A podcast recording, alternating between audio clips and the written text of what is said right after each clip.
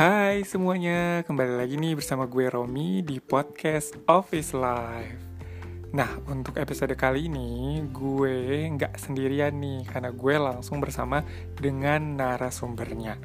Nah, narasumbernya ini kebetulan banget adalah mantan teman kerja gue atau mantan rekan kerja gue yang kebetulan juga duduknya sebelahan sama gue cukup lama sih bersama dia ada mungkin sekitar tiga tahun kita sama-sama. Nah ini dia Indah. Hai Ajo. Apa kabar nih? Baik-baik aja. Gimana nih uh, kesibukan sekarang nih? Uh, guys si Indah itu jadi ibu rumah tangga seutuhnya. Ibu rumah tangga gimana nih? Udah capek apa enggak uh, ternyata lebih capek daripada wanita karir ya. Dulu mikirnya sih kayaknya kalau kerja kan kayaknya udah capek banget pulang terus harus ngurusin rumah. Ternyata lebih capek jadi ibu rumah tangga 24 jam nonstop kerjanya. Kerjanya nggak ada selesai-selesainya ya. Kalau kita dulu kan ini email terus ya udahlah gitu ya. Ember. Sekarang semuanya dari uh, dari bangun sampai ke tidur itu semua kerjaan ya. Iya betul banget happy deh. kan, happy kan. Happy, happy dan ikhlas. Ikhlas ya, nggak kelamaan di jalan lagi kan kalau dulu tuh kalau nggak Oh tentu tidak. dua jam ya kalau mau ke kantor kita ya perjalanan. Hmm, dua jam. Jadi uh, guys, Indah itu rumahnya di Cibubur. Kita itu kerjanya di Kuningan ya. Jadi bayangin mm tuh setiap pagi macetnya kayak gimana. Jadi mm -hmm. kalau setiap pagi tuh Indah bawaannya kayak capek gitu ya, Indah.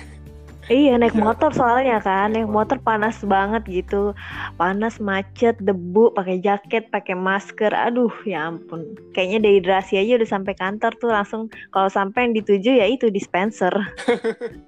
langsung ya nyari minuman gitu ya. Mm -mm. Nah, setiap datang mm -mm. tuh langsung keliengan kayak pusing gitu kelamaan di jalan. Tapi akhirnya itu sudah masa-masa itu udah berlalu ya akhirnya Indah yeah. memutuskan uh, untuk jadi ibu rumah tangga seutuhnya nih. Kapan sih waktu itu resign? Gue lupa deh.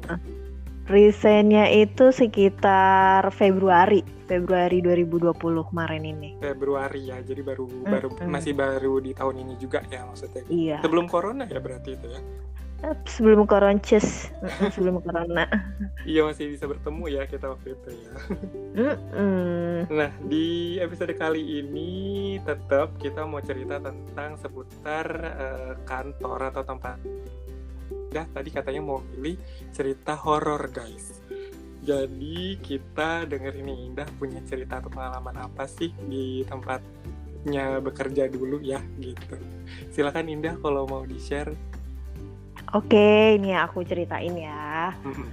Sebelumnya thank you banget nih Kak Romi udah invite aku untuk join di podcastnya buat ceritain pengalaman aku. Yang sebenarnya sih ya nggak tahu ya seberapa serem, tapi menurut aku sih itu yang paling terngiang yang yang paling aku ingat banget waktu pengalaman. Ya, Ini hanya salah satu dari beberapa ya kan. Kayaknya emang kantor kita angker gitu ya, atau mungkin horor gitu ya, jadi banyak banget ya ceritanya. Aduh, bukan ini lagi deh. Yang paling paling horor ini mungkin ya. Gitu. Ini iya, yang mewujudkan di depan mata benar-benar ya, eksistensinya. Mm -mm. Boleh saya langsung cerita? Langsung aja silakan. Oke. Okay.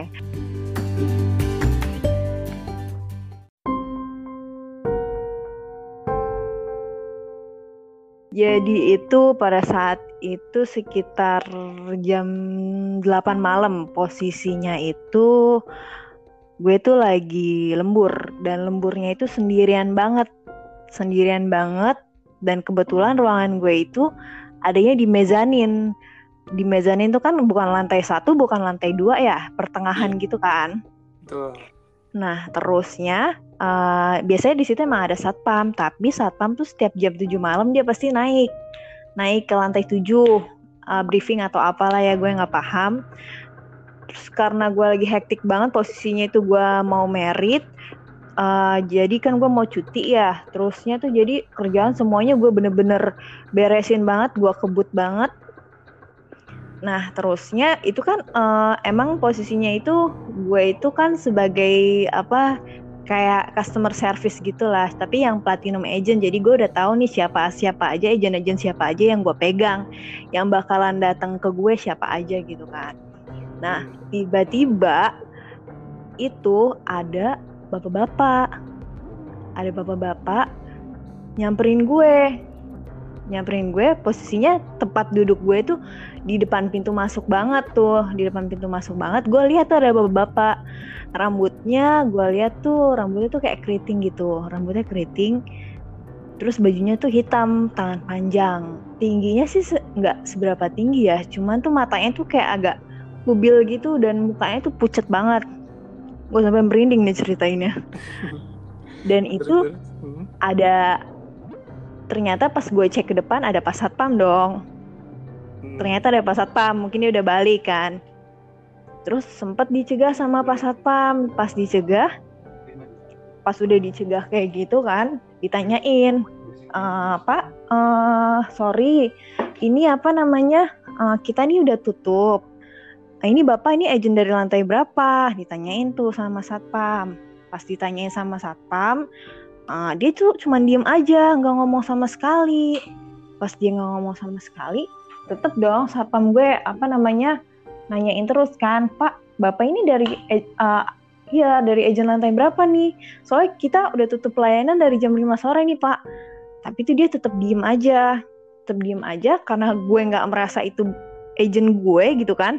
Gue nggak kenal nih agent siapa. Gue hanya berpikir kayak oh ini agent reguler nih agent pegangan temen gue gue mikir kayak gitu kan. Hmm. ya udah gue cuekin aja dan kebetulan di samping tempat duduk gue itu tuh tempat khusus agent-agent. Kalau agent-agent dateng kalau digambarin tuh tempatnya ya kayak tempat kerja biasa. Meja kerja biasa cuman tuh kayak nggak ada monitornya pada saat itu. Jadi kalau ada agent suruh tunggunya di situ kan. Nah terus akhirnya si bapak-bapak itu yang gue lihat itu dia tetap jalan ke arah gue. Tapi jalannya tuh pincang-pincang. Jalan tapi itu satunya tuh kayak diseret gitu loh. Jalan terus diseret. Terus gue kan udah males banget kan untuk ngelayaninnya ya pada saat itu kan. Karena ini udah lewat dari jam kerja bukan agent gue dan kerjaan gue lagi numpuk banget. Posisinya gue sendirian. Ya gue diemin aja tuh. Gak gue sapa terus tapi tuh dia tuh jalan tetap masih jalan ke arah gue dan ngedeket ke gue sampai gue tuh monitor gue kan agak tinggi ya. Dan gue tuh sampai kepala gue tuh sampai ngetik sambil nunduk ke monitor gue. Terus pas gue mau ngecek dia ada masih ada apa enggak pas gue bangun dia itu udah ada di depan gue banget. Di depan monitor gue lagi ngeliatin gue. Iya. terus gue refleks gue cuma ngomong gini kan bapak bapak keperluannya apa? Uh, mohon maaf nih pak kita udah tutup pelayanan. Nanti uh, kalau emang bapak ada keperluan bisa datang besok. Langsung ketemu sama mas ini dan mbak ini gue bilang gitu kan. Terus dia cuma bengong ngeliatin gue doang dong. Gue ngetik-ngetik lagi kan dia masih berdiri di situ. Terus akhirnya gue bilang gini kan Uh, Pak, Bapak emang kalau ada janji sama siapa atau Bapak ingin ke, uh, ketemu sama siapa, Bapak bisa langsung duduk aja di meja agent, gue bilang gitu kan. Sambil gue berdiri terus gue nunjukin tuh ke meja agent, gue tunjukin kan. Terus dia jalan tuh ke meja agent dengan pincang-pincang, jalan pincang-pincang. Terus gue lanjutin lah tuh kerja gue kan gue ngetik-ngetik-ngetik segala macam gue kerja. Terus namanya gue perempuan kan ya yang datang laki-laki dan gue nggak tahu tuh satpam di depan masih ada apa kabur lagi dan pada saat itu satpamnya masuk ke kabur-kaburan. Nah terus gue mm, kayak insecure gitulah. Gue mikir aduh takutnya ini orang jahat nih kan. Takutnya ini orang jahat gue sendirian di ruangan ini benar-benar udah nggak ada orang lagi. Akhirnya gue keluar dong. Gue takut diapa-apain kan pas gue keluar kebetulan tuh satpam masih ada. Terus gue tanya pak itu siapa? Terus satpamnya bilang nggak tahu mbak. Saya juga nggak tahu. Itu mungkin agent dari lantai 20 something lah. Emang suka ada agent yang masih sampai malam kan. Terus gue tinggal ke toilet tuh. Gue tinggal ke toilet sebentar. Tuh si satpam masih di situ. Bilang mau nungguin gue kan. Gue bilang si satpam sebelumnya nanya pas gue ke toilet mbak uh, mau pulang jam berapa biar saya kontak teman saya buat ke sini gue bilang Uh, saya sebentar lagi pulang pak, cuma mau ke toilet dulu. Gue bilang gitu kan kata satpamnya. Oh ya udah bareng, kalau gitu saya tungguin mbak. Nah si satpam siap-siap nih biasa pakai jaket ganti sepatu kan. Pas gue naik, itu orang udah nggak ada dong. Terus gue tanya. Uh, terus? Iya serius. Nah, gue tanya dong. Gue dari situ belum berpikir siapa-siapa kan. Hmm. Gue masih mikir itu agent karena kalau akses buat ke tempat kerja gue itu kan gak sembarangan bisa kayak lift langsung ke situ kan nggak bisa kan kadang kan suka udah dikunci terus gue langsung tanya dong ke satpamnya pak ini orangnya tadi ke mana nggak tahu mbak bukannya masih di dalam kata satpamnya gitu padahal satpam itu duduknya pas banget di depan pintu masuk gue bilang Gak ada pak, ke mana itu orangnya? Bapak beneran gak lihat dia turun? Enggak mbak, saya beneran gak lihat dia turun. Dari situ gue langsung mikir, orang siapa? Orang beneran apa bukan? Pantesan pas gue ajak ngomong tuh bener-bener kayak gak ada respon, cuman mukanya tatapannya tuh dingin dan kosong banget gitulah. Gue tuh sampai sekarang gue masih keinget-inget sama perawakannya kayak gimana gitu. Rambutnya keriting acak-acak terus muka pucetnya bajunya terus jalannya pincang-pincang. Sampai gue kalau ngebayangin lagi masih aja tetap merinding gitu kan. Saya langsung itu gue gue langsung tuh apa namanya buru-buru apa namanya beres-beres gue keluar gue mastiin lagi bapak tadi nggak ke mana-mana kan bapak apa namanya di sini kan? Iya mbak saya nggak ke mana-mana saya nungguin mbak di sini. Makin lah tuh gue siapa tuh orangnya kan. Sampai keesokan harinya paginya gue tanya lagi ke satpam. Pak bapak nggak kenal sama uh, bapak-bapak yang kemarin ke sini malam-malam? Enggak mbak saya nggak kenal. Kayaknya itu uh, agen lantai 20 sekian deh dia bilang. Soalnya saya nggak pernah lihat mukanya kalau agen sini. Gue langsung makin aduh kayaknya yang gue temuin itu bukan manusia deh karena dia nggak ngomong sama sekali dan nggak ngerespon. Dan aduh pokoknya tampilannya tuh aneh banget deh. Gue langsung kayak percaya nggak percaya kayak serius gue disamperin sama kayak gitu wujudnya di depan mata gue langsung. Biasanya kan cuman kayak suara-suara terus ganggu-ganggu kayak monitor nyala atau bunyi garuk-garuk tembok itu udah biasa banget kan hmm. tapi ini di depan mata langsung disamperin. Gue pikir itu agen mengambil polis. Ternyata wujudnya gitu sekarang. Hmm, ternyata zong zong banget gitu. Pokoknya ya itu sih menjadi cerita yang menurut gue lumayan menakutkan banget. Dari situ gue udah nggak berani lembur sendirian. Kalau gue jadi lu juga itu paling menakutkan ya. Karena langsung disamperin di depan muka. Terus itu orangnya kayak gimana sih? Maksudnya matanya masih kayak kayak kayak manusia normal biasa kayak kita gitu?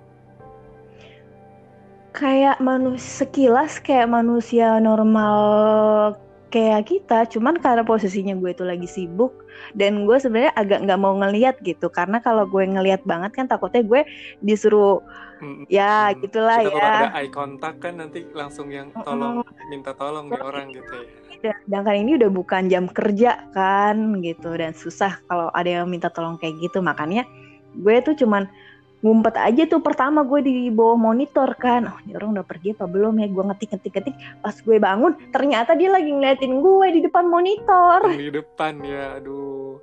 Terus? Dan gue tanya ada keperluan apa nggak dijawab? Sampai gue ngomong lagi bapak kalau emang ada janji mau ketemu sama siapa bisa duduk aja dulu di ruang agent. Dia nggak ngerespon juga tapi cuman jalan ke ruang agent. Gue ngelihat dia duduk di sana duduk aja. Tapi nggak ngapa-ngapain duduk doang tuh orang. Jalannya sambil pincang-pincang. Pincangnya tuh jalan terus kaki satunya tuh diseret gitu loh. Iya, iya. diseret-seret gitu kan ya Nah berarti kan ini hilang hilang di ruang agent yang mana gue tahu sih ruang agent itu gimana guys karena gue juga kan kerjanya di situ juga ya. Jadi nggak ada pintu selain satu pintu uh, itu aja nih pintu masuk sama keluarnya itu ya di depan si satpam itu kan ya Nda ya. Nah, iya betul banget. Kalau emang mau masuk atau keluar si satpam pasti tak akan akan tahu gitu. Dan Hmm. kalau keluar juga biasanya kita, dari kita juga kelihatan sih anda ya. Kalau ada yang keluar juga ya atau yang masuk. Nah berarti kan ini nggak sempat keluar dari ruangan itu tuh orang gitu kan ya. Betul banget. Dan sebelum gue uh, pulang yang gue ke toilet ke bawah itu gue tuh masih ngeliat dia masih duduk. Tapi tanpa melakukan aktivitas apa pun cuman duduk diem aja. Padahal di depan dia tuh ada telepon memang nggak ada monitor kan. Mungkin kalau emang dia janjian sama orang dia bisa pakai extension itu telepon itu gitu buat nelpon siapa mungkin kan.